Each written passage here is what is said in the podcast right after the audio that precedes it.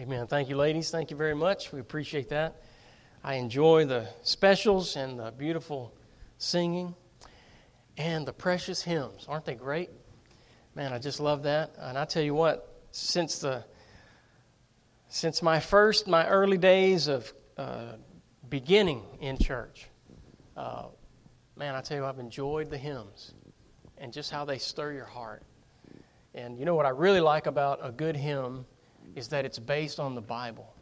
So the song actually teaches what the Bible says. And so, man, you can learn a lot of Bible just by singing hymns and uh, celebrating what they have to say and letting the Lord speak to your heart. Take your Bibles, if you would, and let's open the Word of God to Luke chapter 5.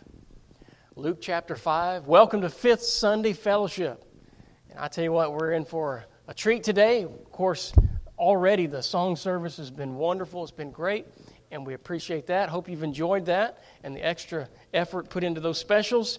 And uh, after the service, we'll have some food and fellowship, and it's always good. Amen. So we invite everyone to stay for that, and uh, trust you can. Luke chapter 5 is where we're going to be, and uh, just looking into the to the law of liberty, or to the mirror, if you will, of God's Word. And let's ask God to speak to our hearts today. We're going to begin reading in verse 1 and read down through verse 11. And uh, first, we'll have a word of prayer, and then we'll begin to read. So stand with us, if you would, for the reading of God's word. We'll pray and begin reading right there at verse 1. Let's pray together. Lord, how we love you today, how we thank you so much for the privilege and the opportunity that we have to gather together. Lord, we know today that the assembly, the church, this meeting, Lord, is your gift to us. And we're so thankful for it along with your gifts of salvation, Lord, and the wonderful gifts of the Spirit. Lord, we thank you for this privilege that we have to gather and to fellowship and to be encouraged from your word. And we pray you'd help us truly, as the Bible says, to forsake not the assembling of ourselves together. Lord, that we might treasure and hold dear to our heart this time that we have in your word. So we invite your presence today. We pray, dear Holy Spirit, you'd be our teacher and guide, that you'd move among us and just show us what you'd have us to learn today. Show us what you'd have us do through the teaching of Scripture today. Speak to our hearts and apply the Word of God that we might know exactly what you'd have us do. And Lord, we do thank you in advance for all that you're going to do. In Jesus' name we pray. Amen. Luke chapter 5, beginning in verse 1, the Bible says, And it came to pass, as the people pressed upon him to hear the word of God, he stood by the lake of Gennesaret and saw two ships standing by the lake but the fishermen were gone out of them and were washing their nets. And he entered into one of the ships, which was Simon's, and prayed him that he would thrust out a little from the land. And he sat down and taught the people out of the ship. Now, when he had left speaking, he said unto Simon, Launch out into the deep, and let down your nets for a draught. And Simon answering said unto him, Master, we have toiled all the night and have taken nothing. Nevertheless, at thy word, I will let down the net. And when they had this done, they enclosed a great multitude of fishes, and their net brake. And they beckoned unto their partners which were in the other ship that they should come and help them. And they came and filled both the ships, so that they began to sink. When Simon Peter saw it, he fell down at Jesus' knees, saying, Depart from me, for I am a sinful man, O Lord. For he was astonished, and all that were with him, at the draught of the fishes which they had taken. And so was also James and John, the sons of Zebedee, which were partners with Simon. And Jesus said unto Simon, Fear not, from henceforth thou shalt catch men. And when they had brought their ships to land, they forsook all and followed him. Wow, this is a great passage of Scripture. I have a couple of sermons that I preach along this line, and today I want to cover the first part. So I want you to notice with me again, if you'd look back at verse number five. We want to take our thought from there today. And Simon answering said unto him, Master, we have toiled all the night and have taken nothing. I want to preach a message this morning that I've entitled Going Through the Motions. Going Through the Motions. Thank you so much. You may be seated. This really is a wonderful passage of Scripture for a lot of reasons. It teaches us some great things about the importance of faith, not for salvation, but for living the Christian life and doing what God has called us to do. But what sets the preface for that is this what we find in verse 5. Notice the, notice the scenario, notice, the backdrop of this picture. And, and by the way, can I, can I just say this before we begin? The Bible starts out with this wonderful scene Jesus teaching the Word of God, and the people were just soaking it up. They were desiring to hear uh, more of the Word of God, and, and there's a large uh, crowd gathering. And so the Bible says that in order to, to have a better view and maybe to be heard a little better, Jesus gets up on one of the boats and he has Simon thrust out a little and he taught them. The Bible says he taught the Word of God. But you know what it doesn't say? It doesn't say anything about what he, what he taught, what he said. Boop. I mean, it's like we, we just skip right over that. Why do you think that is? Well, I'll tell you what I think. I think it's because that part is not the main part of why Jesus was there that day. That was something that happened along the way, but his focal point, obviously, is what he's about to do with Simon and the disciples on this boat. And that was more important than the sermon he preached a few minutes ago. And that tells me something, even as a pastor. It says, you know what? Sometimes we do a lot more ministry outside of the pulpit. Don't think for a minute that ministry only happens up here or during this time on Sunday. God is doing great works all throughout the week. God is working in people's lives, and He's about to do a great work on a boat with some fishermen. And that sets the stage for where we pick up in the message. And the Lord's about to deal with some of his followers, his most faithful, by the way. But look at the mindset that he finds them in. He asks them to do something so that he can do a great work in their life. And before they do, Simon says in verse 5 Master, we have toiled all night and have taken nothing. I don't know what you call that. Well, I, I guess I do. you and I all, we, we call it the same thing, don't we? And it's probably the way I would do it. We call it fishing, right? All night long. Now, they fished with nets. We do it with poles, but you get the idea. I don't know about you, I don't really like that fishing stuff. And I guess technically it really is fishing because fishing implies that you're trying to catch one. And as long as you have real bait on your hook, I guess that qualifies. But I don't like none of that fishing stuff. I tell you what I like. I like catching. So if you're going to take me with you, let's don't go fishing. Let's go catching, all right? I tell you what, that fishing gets boring. It gets old in a hurry. I heard a story one time about a fisher, about a preacher who, who needed a hobby, and he was one of these high energy, you know, kind of people the kind that can't sit still. And, and his doctor said, Look, man, your, your health is getting affected by this. You need to slow down and, hey, you need to relax a little bit. You need to go get you a hobby. So he said he tried, tried fishing. And he took his sons with him. Come on, boys, we're going fishing. Well, they got in the boat and they went out. Boom, he said, you know, cast two or three times. Ain't no fish biting here. Put his pole down, cranked up the motor. His boys are like, whoa, whoa, whoa, what, what, what, hey, what are we doing? He said, Well, they're not biting here. We're going to another spot. So they laughed. They were like, Okay. He goes to another spot. Boy, he starts casting. And, you know, his boys are getting their stuff ready and just starting to cast a time or two. By that time, he's already cast about three times. Nothing biting here. Boom, he starts up the motor. What are you doing? We're going to another spot. they laughed and said, Dad, that's why you need to slow down and get hobby. That's why the doctor told you that. He said, Relax. That's how it is when you fish. You sit here a while, you wait. And he said, Oh, okay, well, this, this hobby ain't going to work for me then. He's too keyed up. Well, I'm not that keyed up, but I don't like to sit there in the hot sun and just melt while you wait for something to bite your line. I, I know some people just like being out there, and I understand that part because I'm the same way about hunting. I'd rather be out in the woods, and at least I can enjoy nature and look at beautiful things and watch animals and all of that. Uh, and, and to me, that passes the time a little bit better than melting while you're waiting. Anyway, so, so here these guys are fishing. And Peter says, and by the way, they're not amateur fishers like me. These are professional fishermen. This is what they did for a living.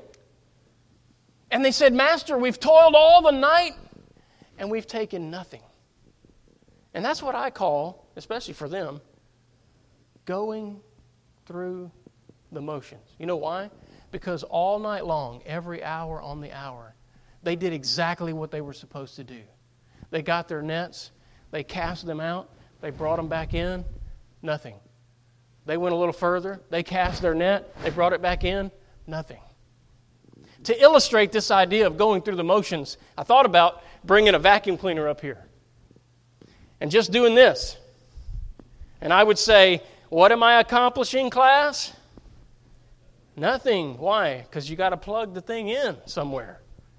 Right? The motor's got to be running and it's got to be picking stuff up, or, or else you're just going through the motions. But wait a minute. How many times have we, just like them, just like that unplugged vacuum, how many times have we been guilty of just going through the motions, just, just mundane, doing a routine, and not really getting anywhere? And I'm this morning, you know what? I'm thanking God that we have a Savior who understands that. He looked upon these guys who were going through the motions and He interrupted that by saying, Hey, launch out with me. You see, because they didn't even know they were in a rut, they didn't even know what the problem was, they didn't even realize they were disconnected. They're just doing their thing.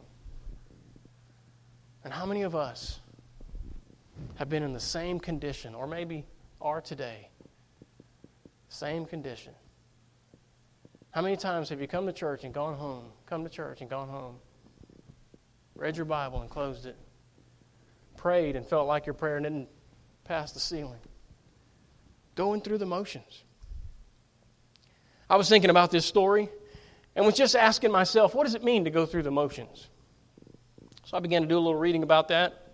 And I came up with these definitions of going through the motions. What is going through the motions? Well, first of all, it means carrying on in an action without ever accomplishing its purpose. That's going through the motions. You're doing all the action, you're putting in all the effort, but you're never accomplishing the purpose that you started with. Going through the motions. But it also means this it means to do something without understanding the real reason for doing it. At that point, it's just kind of a mindless effort. Now, that doesn't mean you shouldn't be doing it, it just means you're going through the motions of something that you don't understand, that you don't know anything about. You're doing it without understanding the real reason for doing it. Or how about this one, number three? To do something without motive or with the wrong motive. Going through the motions. Or maybe this one, but this one's even worse. To do something without really putting your heart into it. Yeah, just going through the motions.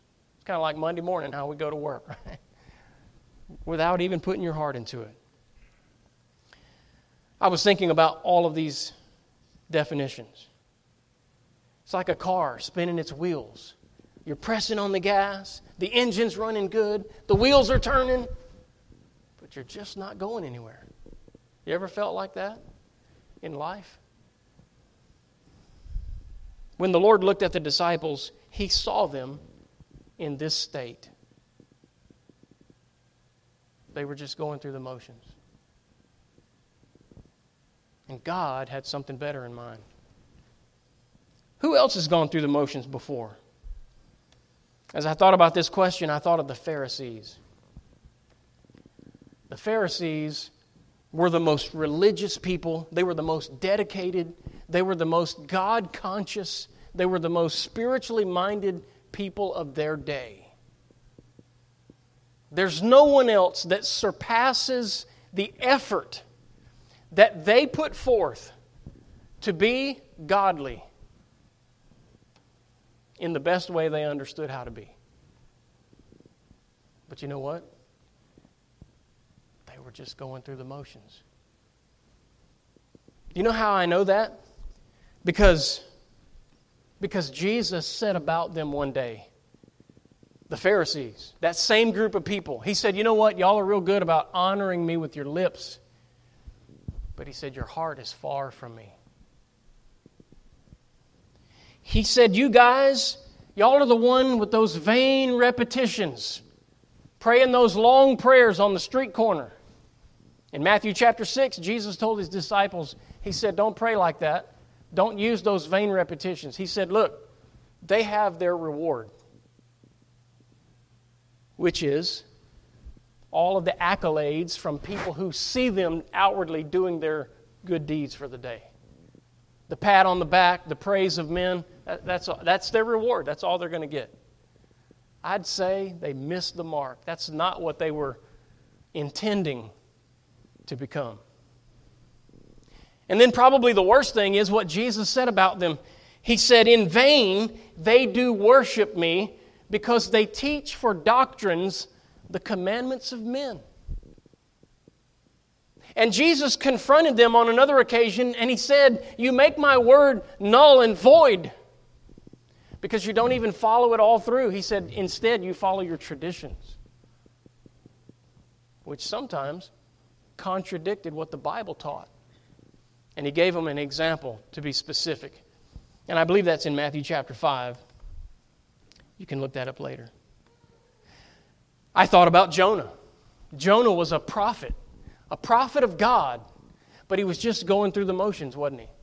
Because his heart was not really in what God called him to do at all. And he finally did deliver the message to Nineveh after the whale spit him up on shore. You remember the story? And the Bible says that he went and he delivered the message not three days' journey, but a day's journey. Now, I've read some things on that, and, and, and people who are smarter than I am, you know, they explain what that means. And they're talking about in those days, the way you would deliver a message like that, of that magnitude, is that you would walk around on the city walls and that you would announce it from the top of the city walls. And they said to do that properly, it would have taken three days. They said Jonah marched right into the center of the city proclaimed the message once, a day's journey, and then you remember what he did? He left town and he went up and got him, he got him a place on the hillside and he sat down to watch the show. Remember that? He said, You know, here's what I want. I want to see the judgment of God fall on these people. I want to see them fry. I guess he thought God was going to judge this city the way he did Sodom and Gomorrah and just rain fire from heaven and just take them out. And so Jonah got a good spot on the hill to witness that. He wanted their destruction. Well, it just so happens that the king heard his message and proclaimed a fast throughout all the city. And the Bible says that all of the city got into sackcloth and ashes, which was in their day an expression of remorse and grief and they asked God for forgiveness, God forgave the whole city. No fire fell at all. And, and the book of Jonah ends with God correcting Jonah for his attitude of displeasure over that. Wow. Modern day evangelists look back on the book of Jonah and they say he preached the greatest revival in history. No other time has an entire city been saved in one crusade. But Jonah didn't see it that way, did he? What a shame. What a shame. Let me give you one more example of people in the Bible who were going through the motions. They're actually a couple, a man and wife, who were serving God. They were very dedicated, they were faithful in their church. Things were beginning to happen, and God was moving on the hearts of different people in the church. And they were, they were giving uh, amounts of money, but, but in, their, in each situation, right, they were giving all of the money from this or from that or whatever. So Ananias and Sapphira saw all the attention that those people were getting because they gave. So when Ananias and Sapphira, when, when their piece of real estate sold, they had this idea that they were going to keep part of the money. And then they were going to give that as an offering as if, as if they gave all of it to the Lord. Because they wanted the same attention that everyone else was getting for their gift. And do you remember? Peter confronts them.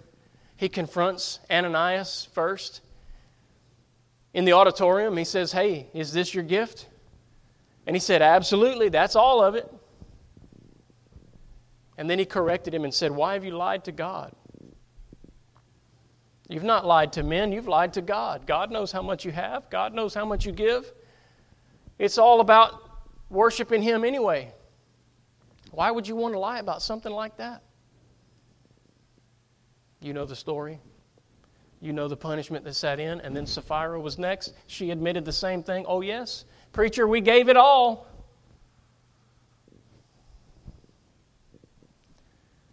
Going through the motions. How do you know you're just going through the motions? We know about them. It's kind of easy to see it in somebody else's life, isn't it? Man, they're just they're disconnected, boy. I tell you what, God ain't nowhere near that. really? How, how do we know if we're going through the motions? Let me give you a couple of thoughts to carry with you. In Luke chapter 5, we see that in this story, they worked without accomplishing anything. And so when the, when the fruit's not there, when, when the effort is given but the fruit's not there, we have to at least consider that it may be possible that we're just going through the motions. And you know, this is really true of everyone who is trying to earn God's favor by doing enough good things in their life to get to heaven. You know, buddy, you're just going through the motions. You're never going to get to heaven that way. Because Jesus said, I am the way, the truth, and the life. No man cometh unto the Father but by me. Jesus said, I am the door. By me, people enter in and find pasture. You can't get to heaven without Jesus. You don't get to heaven just by doing good. Somebody said, Well, if my good outweighs my, da- my bad, then I'm hoping I'll make it in. Well, you're going to be always hoping and never knowing. The reason why is because, first of all, good works don't erase bad works. So that's not even going to work. Second of all, the Bible doesn't even teach that as a proper method for getting to heaven at all. There's no scale like that in the Bible anywhere. The Bible says our works are going to be tried by fire. And then in Revelation chapter 20, we find out what the fire is it's the eyes of the Lord Jesus Christ, the one who will discern all of our effort, whether we did it with the right motive or not. It's all going to be at His judgment. See, God knows the depths of our heart. That's why He gave us a written plan in the Bible how we could know that we're, that we're forgiven and saved and on our way to heaven. First of all, God says we're all sinners. So we have to get that sin taken care of. And then Jesus came and died on the cross to make the payment that we couldn't make.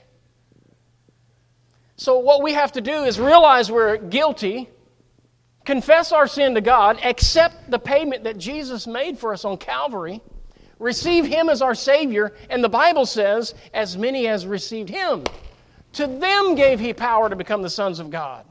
They're the only ones that have a right to say, I'm going. I know for sure. I'm going. Why? Because of Jesus, not because of me. Anything else is just going through the motions. and it'll never get you there. In Mark 6, verse 52, this is a long story, but I'll cut right to the end of it by just saying that Jesus performed a miracle with his disciples. And then he had to take them out into a storm to get their attention because he said in that verse that, that the disciples had, had not even thought about the miracle they just experienced. And what does that, what does that tell us? If you want to know if you're just going through the motions, here's the point. They took spiritual things for granted. And you know what? When we're going through the motions, so do we. Oh, I'm here. Had Another day at church. Right? Uh, another prayer time, another prayer list, another Bible reading day. Let's turn the page. We just take it for granted. We don't realize how good, how special, how important what we're doing really is. And then, of course, there was Jonah. What did he teach us?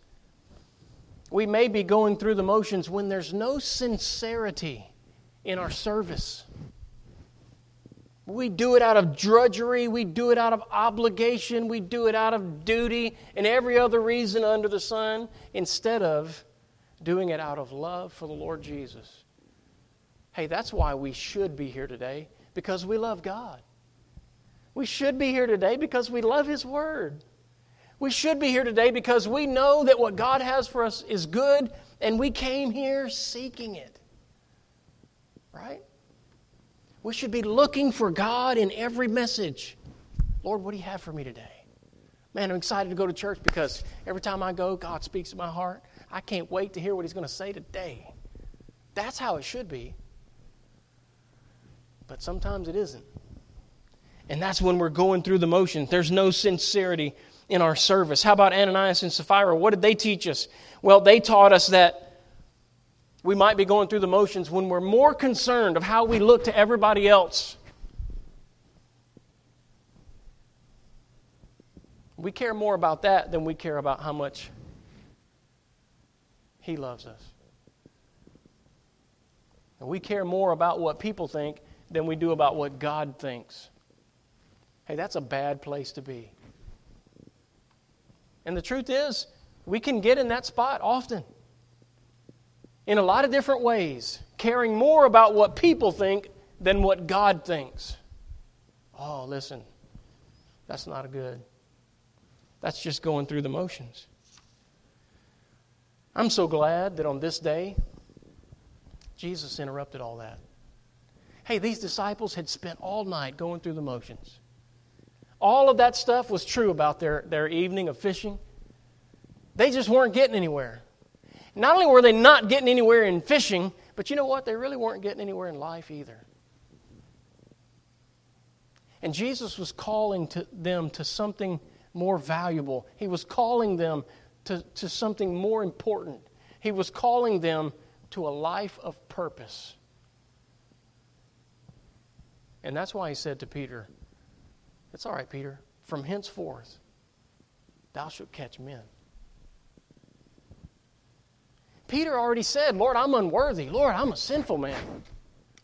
He realized he was just going through the motions. His heart wasn't right with God at all. But you know, God saw past all that. God saw his potential. And I want you to know something this morning God sees your potential. And don't trip over the guilt of the past. When the reality hits you that you haven't been all that God wants you to be, don't stop there. Because God sees your heart, He sees your life, He knows what He can do with you more than what you can do with you, and God is calling you to something more. Don't be afraid to take that next step. You know what Jesus did? He reached down and he interrupted their day. He said, Hey, fellas, launch out with me. You know, if Peter hadn't been willing to go out a little further, if he hadn't been willing to go the distance with God, they would have never witnessed this. They would have never experienced the difference that He can make in their life. But they did. He said, Okay, Lord, at thy word, all right, all right, I'll let down the, the net. You notice how Jesus asked for nets, and Peter said, Okay, Lord, I'll put one out. How many times have we been guilty of that? If this catch was so great, what could it have been? If they had put all the nets out? You say, well, I, I know what it would have been. Their, their boats would have sank for sure. Don't you think? That's what the Lord was trying to show them. The bounty of serving God, the beauty of living for the Lord and obeying His commands. Look at what God can do, which is more than what you can do with you. That's what He was trying to show them. Now, they were reluctant and they only put out one net, but He showed them anyway. The point was made, was it not? Not only was it more than enough fish for one boat, it was more than enough fish for both boats. And the Bible says both began to sink. The one net broke. They couldn't even hold all the fish that he gave them. What was he doing? He was teaching them something. Now, he worded it a little bit different in another passage. And just for clarity, I want to turn to that passage as we close, and I want you to see it this way. Turn with me to John 15. John 15, because this is really the essence of what he was trying to teach them. In John 15, if you would go down to verse 5, notice what Jesus says to his disciples here. He said, I am the vine, ye are the branches. That's where the fruit is, right?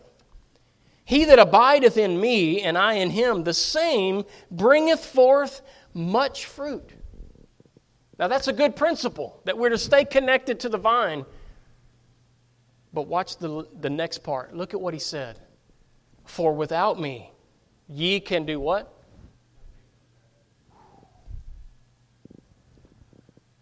Peter said, Master, we've toiled all the night and have taken what? Well, Jesus wasn't there. So now Jesus in the boat, launch out with me, Peter. He says, Okay, I'll put down the net the net was so full, they couldn't pull it in. Look what Jesus is saying without me, you can do. Hey, I'm telling you something. When you're trying to do whatever it is, even serve the Lord, without Him, you're just going through the motions. We need to get plugged in to the power source. We need to make sure we stay connected to the vine. We need to make sure Jesus is in the boat. Amen? Am I, am I, am I getting clear? That's how we make sure that we're not just going through the motions. And the presence of God and the person of God is what makes all the difference. That's what fills the net with fish. That's where the fruit is. It comes from Him. If we neglect Him, if we leave Him out of our personal lives, out of our prayer lives, if we don't find Him in our devotional lives, then we're just going through the motions, friend. If your Christian life is a little dry and dusty, if God's hadn't been anywhere around in a while, then that's an emergency signal. It's an alarm going off. It's a bell ringing. It's a 911 call that you need to spend some time with Jesus this morning. Otherwise, you're just going through the motions. Hey, not only can you not be saved without Jesus, but you can't live the Christian life without Jesus either. It takes faith to be saved, and it takes faith to live by faith. You know, it also takes faith for a church family to function. And it takes the presence of God for us to do what God has called us to do for one another. Does it not? There's some supernatural stuff going on there that needs to happen in order for us to be able to step up to the level of love and care and service that God has called us to. You won't do that well without His help. Oh, this morning, what we need to do is just get around these altars and say, Lord, come, help us. Lord, we want you right in the middle of everything that we're doing. What we need to do is quit seeking His hand and start seeking His heart. We need to quit looking for all the big gifts and benefits, and we just need to start looking for His presence. Because He is the difference maker. Hey, if your net's empty this morning, I'm telling you why. Because you need to get Jesus on the boat. Let's do that today. Amen. Let's not go another day without Him in His rightful place in our heart and lives. Let's bow in prayer. Father, how we love you today. How we thank you for this important lesson, this great truth, this powerful principle in the Christian life. Lord, we ask you today that you would empower us and position us so that we do not just go through the motions. But Lord, we ask you to help us. Lord, we ask you to help us come to ourselves to be willing to do what Peter did, to just get sincere about obedience. Because, Lord, really, that's what changed everything. When Peter was willing to obey what you said, things changed. Lord, we got to get to where we're hearing your voice again. We got to get to where we're obeying your voice again. So help us, Lord, today to look for you, to open our hearts, to listen. Help us today to obey, to do whatever it is you're calling us to do. Help us today to let down that net, to say, Yes, Lord. Because we know then You'll do great things. You'll do more with us than we can do with us. And we thank you for it.